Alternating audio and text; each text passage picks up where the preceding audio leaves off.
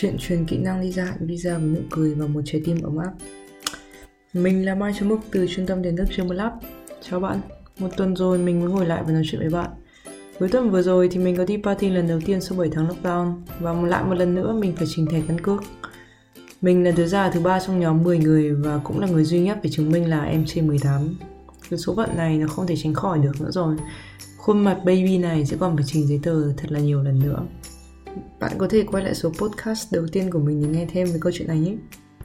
Sau vài cái podcast thì mình cũng muốn cảm ơn bạn đã ủng hộ mình. Để đáp lại những thời gian các bạn đã bỏ ra để nghe mình tâm sự, Thì hôm nay mình sẽ chia sẻ chuyện đi gia hạn visa của mình. Hy vọng chuyện này sẽ giúp được các bạn một phần nào đấy. Gia hạn visa đối với mình lúc nào cũng là một cái gì đấy rất rất rất đáng sợ. Trước mỗi lần gia hạn thì đầu mình nó đã chạy những cái tình huống kinh khủng nhất như là mà thảm quá không được gia hạn này, học sốt quá nhưng bị cấm học tiếp hay vì bất cứ một cái trục trặc gì đó mà phải vì nước vân vân và mây mây. Nói chung là cái đêm trước ngày gia hạn thì mình rất là hay mất ngủ. Hồ sơ đi gia hạn visa tại nước thì cũng không thật sự là phức tạp. Nếu bạn là một sinh viên bình thường không bị nợ môn quá nhiều, không học quá 10 năm chưa ra trường, không chuyển trường trên hai lần thì chỉ cần chuẩn bị những giấy tờ cơ bản như là giấy bảo hiểm này, chứng minh tài chính, hộ chiếu, đơn đăng ký và một cái ảnh nữa là được uh, thêm khoảng 80-100 oi tiền lệ phí nữa. Sau đó là nộp hồ sơ rồi dùng đùi 3-4 tuần là có thể gửi về thôi. Nghe thì cũng đơn giản vậy mà mình cũng có lần suýt gặp rắc rối về chuyện này rồi. Chuyện là từ bé đến lớn mình không phải là một đứa biết tiết kiệm tiền. Hay nói một cách khác là mình vừa hay mất tiền ngu và cũng vừa hay tiêu xài hoang phí. Thế nên là sau khi sang Đức được 1-2 năm thì mình cũng không dám xin tiền bố mẹ nữa. Vì vậy tài khoản của mình lúc nào cũng thuộc mức báo động Kiểu không hai số thì cũng liếm nhẹ ở vùng ba số Mỗi lần đi gia hạn thì hội sinh viên ở đây này thường hay mượn nhau tiền để nhét vào cho đủ 8 nghìn, 10 nghìn xong việc mà trả lại nhau thôi.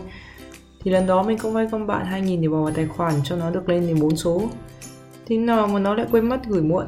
Đến ngày gia hạn mình in giấy của ngân hàng ra thì cái 2 nghìn đó còn chưa vào đến tài khoản nữa.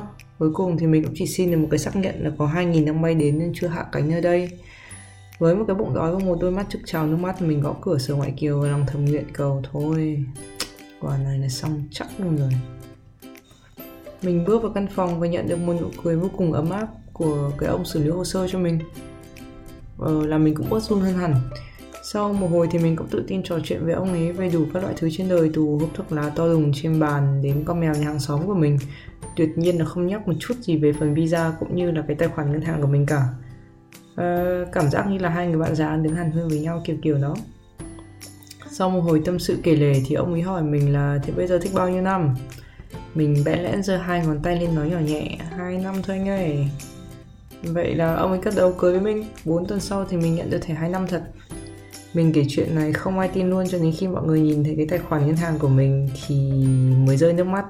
Nghèo gì mà nghèo vậy. Tóm lại, kinh nghiệm rút ra trong câu chuyện của mình là Thứ nhất, nếu bạn có vay tiền ai để đi gia hạn thì hãy nhớ nhắc họ chuyển khoản đúng thời gian theo như mình biết thì có một số nơi yêu cầu xem tài khoản ngân hàng trong vòng 3 tháng gần nhất để họ biết là bạn có tiền ra tiền vào. Đối với tài khoản phong tỏa thì hiện nay là trên 10.000 thì phải. À mà nếu mà có vay thì cũng nhớ trả nhé. Thứ hai là khi gia hạn thì bạn hãy tự tin lên. Cố gắng nói chuyện trôi chảy với họ, tạo cho họ cảm giác là bạn có thể sử dụng tiếng Đức rất tốt. Bạn có khả năng học tập tại đây, cũng như không có gì phải che giấu cả.